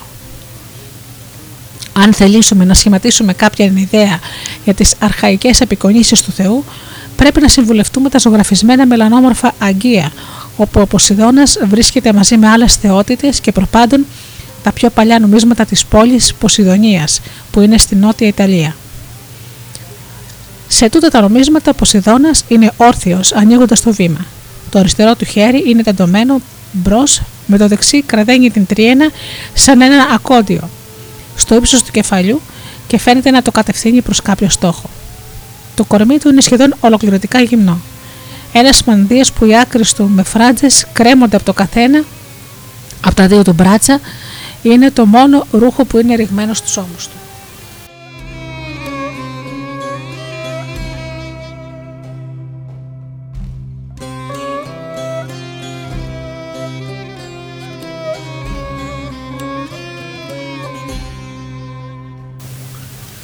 Ο διπλός ποιητικός χαρακτήρας του Ποσειδώνα, αδελφού του Δία και κυριάρχου της θάλασσας, αναπαραστάθηκε αργότερα από τους Έλληνες καλλιτέχνες.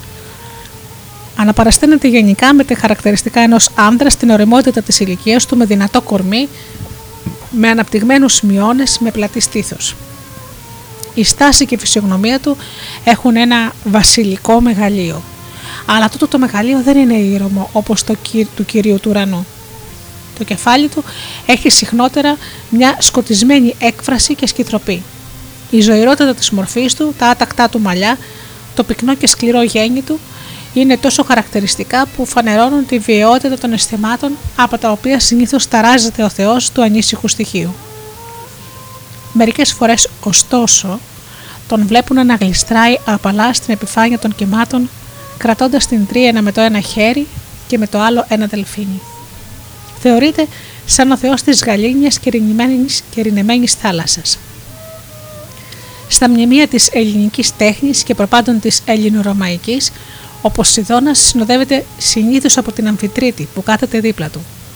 Όπως η Ήρα κάθεται στον θρόνο δίπλα στο Δία στα ουράνια ύψη. Η σύλληψη της Αμφιτρίτης, θεϊκιάς βασίλισσας της θάλασσας, σύζυγου του Ποσειδώνα, δεν είναι και πολύ αρχαία στην ελληνική ποίηση. Η Ηλιάδα δεν την αναφέρει τούτη τη θεότητα. Στην Οδύσσια, όπου και το όνομά της αναφέρεται πολλές φορές, δεν είναι ακόμα σύζυγος του Ποσειδώνα και δεν είναι τίποτε άλλο παρά η γυναικεία προσωποποίηση της θάλασσας. Ο ποιητής την ονομάζει η ονομαστή Αμφιτρίτη που τρέφει μύρια τέρατα στους κόλπους της, η θεά με τα γαλάζια μάτια, η θεά που στενάζει, που τα κύματά της έρχονται και σπάνε με θόρυβο στους κόπελους. Το όνομα Αμφιτρίτη, κοντά στο όνομα του Τρίτονα, του θεϊκού θαλασσινού, των διάφορων ακρογιαλιών που είχαν στην Ελλάδα το όνομά του και κοντά στο όνομα της λίμνης που ονομαζόταν Τριτονής, φαίνεται πραγματικά να σημαίνει απαλά το νερό που τυλίγει τη γη ή που χτυπάει στην ακρογιαλιά με τα δεάκοπα κύματά του. Στη θεογονία του Σιώδου συγχωνεύεται με την ομάδα των 50 νηριίδων αλλά έχει γίνει κιόλας σύζυγος του Ποσειδώνα και η ένωσή της με αυτόν έδωσε το φως στον τρίτον. Οι κατορπινές μυθολογίες διηγόντουσαν πως ο Θεός που την είχε δει να χορεύει στην άξο με τον χορό των Νηριίδων την ερωτεύτηκε και την έκλεψε. Λέγανε ακόμα πως η Αμφιτρίτη για να ξεφύγει το κυνηγητό του Θεού κατέφυγε στον Άτλαντα, δηλαδή στην άκρη της θάλασσας. Όμως ο Ποσειδώνας είχε στείλει το Δελφίνι να την αναζητήσει. Το Δελφίνι την ακολούθησε και την ξανάφερε πίσω. Οι παραδόσεις του νησιού της Ρόδου τη δίνανε για κόρη την νύμφη Ρόδη. Όταν επίσης η μητέρα της Βενθεσικίμης, δηλαδή του βαθιού κύματος. Η τιμητική τέλος θέση που της είχε δοθεί την έκανε να θεωρείται μερικές φορές σαν μητέρα των Ιγυριίδων. Η Αμπιτρίτη, σύζυγος του Ποσειδώνα, από νωρίς αναπαραστάθηκε από την ελληνική τέχνη ανάμεσα στα αφιερώματα του μεγάλου ιερού της Ολυμπίας, έβλεπε κανένας ένα σύνολο με την Αμφιτρίτη και τον Ποσειδώνα που το είχε κάνει ο αργίος γλύπτης Γλάφκος γύρω στην 79η Ολυμπιάδα. Μερικά χρόνια μετά, ο Σπαρτιάτης Γητιάδας συνέθετε ένα ανάλογο έργο για τον ναό της Αθηνάς Χαλκιίκου οι δύο θεότητες συχνά βρισκόντουσαν ενωμένες, κατόπιν σε μερικά από τα πιο θαυμαστά μνημεία της Ελλάδος. Τι έβλεπε κανένας στην Ολυμπία στην ανάγλυφη βάση του Κολοσσίου Αγάλματος του Δία, στην Ακρόπολη της Αθήνας, στο δυτικό αέτομα του Παρθενώνα που παρίστηνε την είδα του Ποσειδώνα από την Αθηνά. Από τα μνημεία αυτού του είδους που μας διασώθηκαν, το πιο σπουδαίο είναι το ανάγλυφο του Μουσείου του Μονάχου, γνωστό με το όνομα Η Γάμη του Ποσειδώνα και της Αμφιτρίτης. Οι δύο θεότητες είναι καθισμένες σε ένα άρμα που το σέρνουν τρίτονες, που κάνουν να αντιχάει η θάλασσα από τα βούκινά τους από μεγάλα κοχύλια. Ο Ποσειδώνας, με αυστηρή και μεγαλόπρεπη μορφή και με γυμνό κορμό, κρατάει στα χέρια του τα χαλινάρια. Η Αμφιτρίτη είναι τυλιγμένη με το πέπλο της νύφης, που δεν αφήνει να φανεί παρά το πρόσωπό της και το δεξί της χέρι. Η Δωρής πάει μπρος από τους δύο συζύγους με του γάμου του πυρσό, τον πυρσό στο χέρι. Άλλες αναπαραστάσεις δίνουν την Αμφιτρίτη όρθια δίπλα στον Ποσειδώνα, σε ένα άρμα ζεμένο με θαλάσσια άλογα. Στη σκηνή του δείπνου των Θεών είναι καθισμένη δίπλα στο ανάκλητρο όπου ο Ποσειδώνας είναι εξαπλωμένο. Όταν παραστάνεται μονάχη, είναι συνήθως αναβασμένη στη ράχη ενός τρίτονα και κρατάει στο χέρι μία τρίενα, σημάδι της εξουσίας της θάλασσας που μοιράζεται με το σύζυγό της.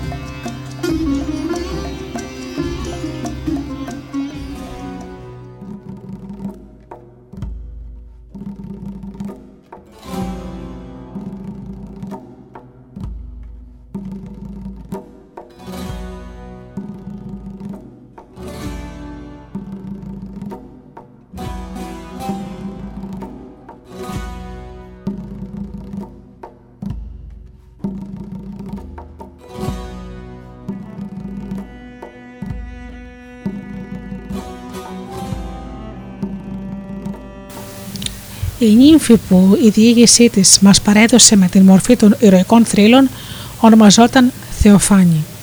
Εκείνη δηλαδή που εμφανίζεται στα θεά ή που κάνει ένα θεό να εμφανιστεί. Ο, πατέρα της, ο πατέρας της, ο Βυσάλτης, κυριαρχούσε στη Μακεδονία και ήταν παιδί του Ηλίου και της Γέας. Η ωραία Θεοφάνη είχε πολλούς μυστήρες. Ο Ποσειδώνας όμως την έκλεψε και την έφερε σε ένα νησί που το όνομά του ίσως σήμαινε νησί των Κρυαριών. Ο Ποσειδώνας μεταμόρφωσε την ύμφη σε προβατίνα και τον εαυτό του σε κρυάρι. Μάλιστα και τους κατοίκους του νησιού τους έκανε πρόβατα. Έτσι όταν ήρθαν οι μυστήρες στο ζευγάρι μπορούσε να κρύβεται. Τότε έκαμε το γάμο του μεταμορφωμένο σε κρυάρι. Από αυτό το γάμο γεννήθηκε το κρυάρι με τη χρυσή προβιά, γνωστό σαν κρυός με το χρυσό μολοδέρας, που μετέφερε τον φρίξο στην κολχίδα και έγινε η αφορμή της αργοναυτικής εκστρατείας. Όλα τίτα ανήκουν απόλυτα στους ηρωικούς θρύλους.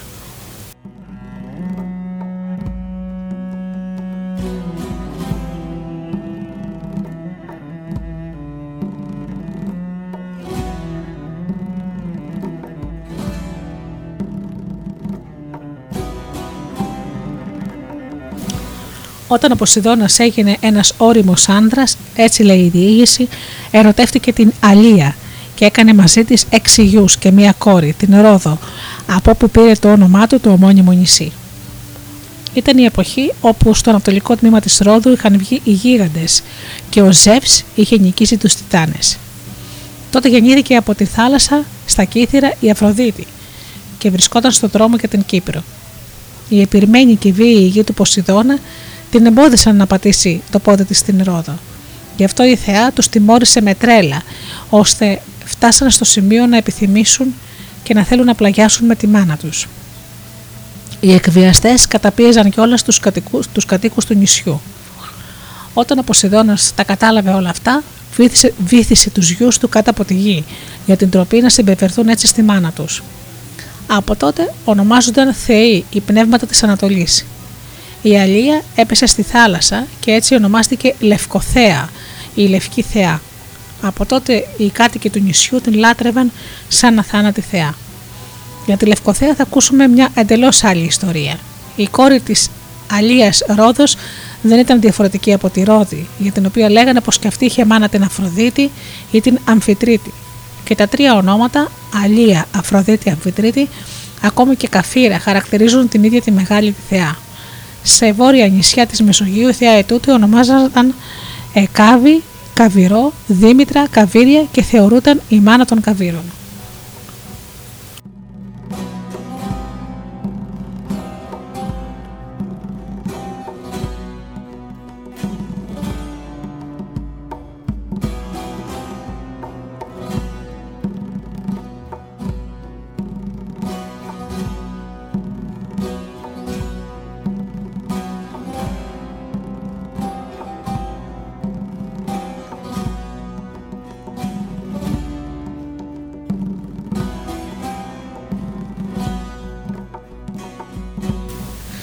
Η λέξη δα ήταν ένα πανάρχιο όνομα για την γα, γέα. Η θέα αυτή λεγόταν Δημήτηρη ή Δαμάτερ στην ιδιότητά της σαν μητέρα της γης και σε αυτήν την ιδιότητα είχε άντρα της τον Ποσειδώνα. Και οι δύο ιθεότητες σχετίζονταν με μια ορισμένη μορφή ζωής στην Ελλάδα και με τα προϊόντα της. Επίσης σχετίζονταν με τα δεδομένα που δέσποζαν στη μορφή αυτή της ζωής που δημιούργησαν κάπως την αγροτική ζωή. Η θεά σχετίζεται με τον σπόρο. Υπήρχαν σχετικά ιστορίες ιερές που θα τις διηγηθούμε και ο Θεός με το άλογο από τότε που αυτό το ζώο έφτασε στην Ελλάδα. Στο γαμικό συνδεσμό της με τον Δία η Δήμητρα έμοιαζε με τη μεγάλη μητέρα Ρέα που γέννησε την Περσεφόνη με τον ίδιο της το γιο και κάνοντας αυτό ξαναγέννησε τον εαυτό της ένα μυστήριο για το πώς δεν λεγόταν φανερά πολλά. Στο σύνδεσμό της με τον Ποσειδώνα η γη ήταν εκείνη που γεννούσε τα φυτά και τα ζώα και γι' αυτό μπορούσε να μεταμορφώνεται σε στάχη ή σε φοράδα. Λέγανε πως η Δήμητρα αναζητούσε την κλεμμένη της κόρη όταν ο Ποσειδών άρχισε να την καταδιώκει με ερωτικούς σκοπούς. Η θεά μεταμορφώθηκε σε φοράδα και ανακατεύτηκε με τα άλογα του βασιλιά Ονκίου που βόσκαν. Ο Ποσειδών κατάλαβε το τέχνασμα και ενώθηκε με τη Δήμητρα παίρνοντας τη μορφή αλόγου. Οργισμένη η θεά έγινε Ερηνής, εκδικητική θεά. Ονομαζόταν επίσης Δήμητρα Ερηνής, μέχρι που ξεπλήθηκε από την οργή στον ποταμό Λάδωνα και πήρε από τότε την, το όνομα Λουσία. Η Δήμητρα γέννησε στον Ποσειδώνα μια κόρη που το όνομά της δεν επιτρεπόταν να ακουστεί έξω από τα μυστήρια. Επίσης γέννησε το γνωστό άλογο Αρίωνα με τη μαύρη χέτη. Από τον Ποσειδώνα κληρονόμησε αυτή τη μαύρη χέτη και έτσι μιλούσαν για την ιστορία αυτή από τα πολύ αρχαία χρόνια. Αυτή είναι η χέτη που τη συναντάμε σαν μαύρες πλεξούντες του Θεού στη σχετική διήγηση για το γάμο της Μέδουσας με τον Ποσειδώνα. Όταν ο Περσέας έκοψε το κεφάλι της Μέδουσας, ένα κεφάλι με τη μορφή μιας ερηνίας, από το λαιμό της νύφης του Ποσειδώνος, ξεπετάχτηκε ένα θαυμάσιο άλογο, ο Πίγασος. Μια άλλη διοίκηση έλεγε πως η γυναίκα του Ποσειδώνα ήταν μια άρπια, από την οποία γεννήθηκε ο Αρίων. Όπως ξέρουμε δεν υπήρχε μεγάλη διαφορά ανάμεσα στα ονόματα Ερηνής, Γοργό και Άρπια. Η Δήμητρα παρουσιάστηκε αργότερα με τη μορφή μιας θηγατέρα, της οποίας δεν αναφέρεται το όνομα, και εδώ γνωρίζουμε τη διήγηση των αρχαίων μυστηρίων. Και ο Ποσειδώνας με τη μορφή του αλόγου. Ξέρουμε την ιστορία που ο Θεός δημιούργησε το άλογο σχηματίζοντας με την παλάδα Αθηνά. Το άλογο ξεπίδησε με το χτύπημα της Τρίαινα από το βραχώδες έδαφος της Αττικής. Η ιστορία τούτη μας παραδόθηκε και διαφορετικά. Λέγανε πως ο Ποσειδώνας κοιμήθηκε επάνω σε ένα βράχο στον κολονό της Αττικής. Ο σπόρος του έπεσε πάνω στο βράχο και αυτός γέννησε το πρώτο άλογο με το όνομα Σκύφιος, ο Καμπυλωτός, ή Σκυρονίτης, το παιδί από ασβαστόπετρα.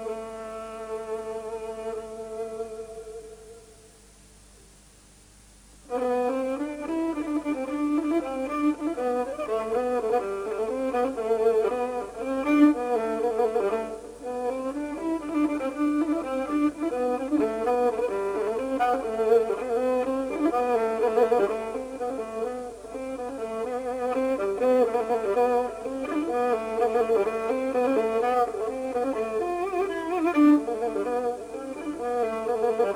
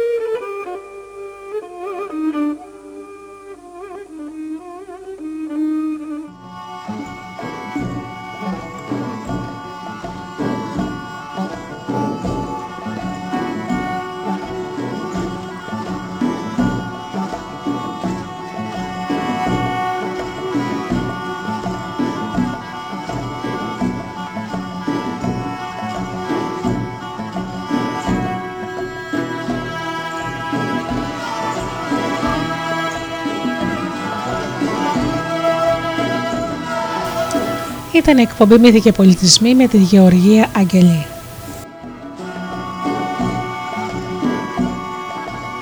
Σήμερα μιλήσαμε για το Θεό της θάλασσας, τον Ποσειδώνα.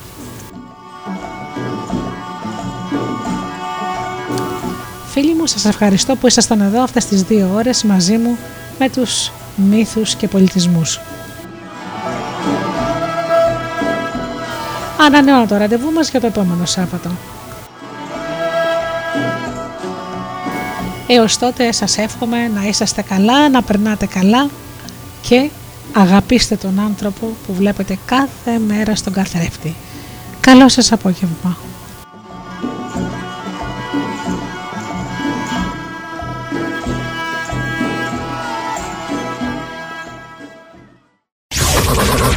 studiodelta.gr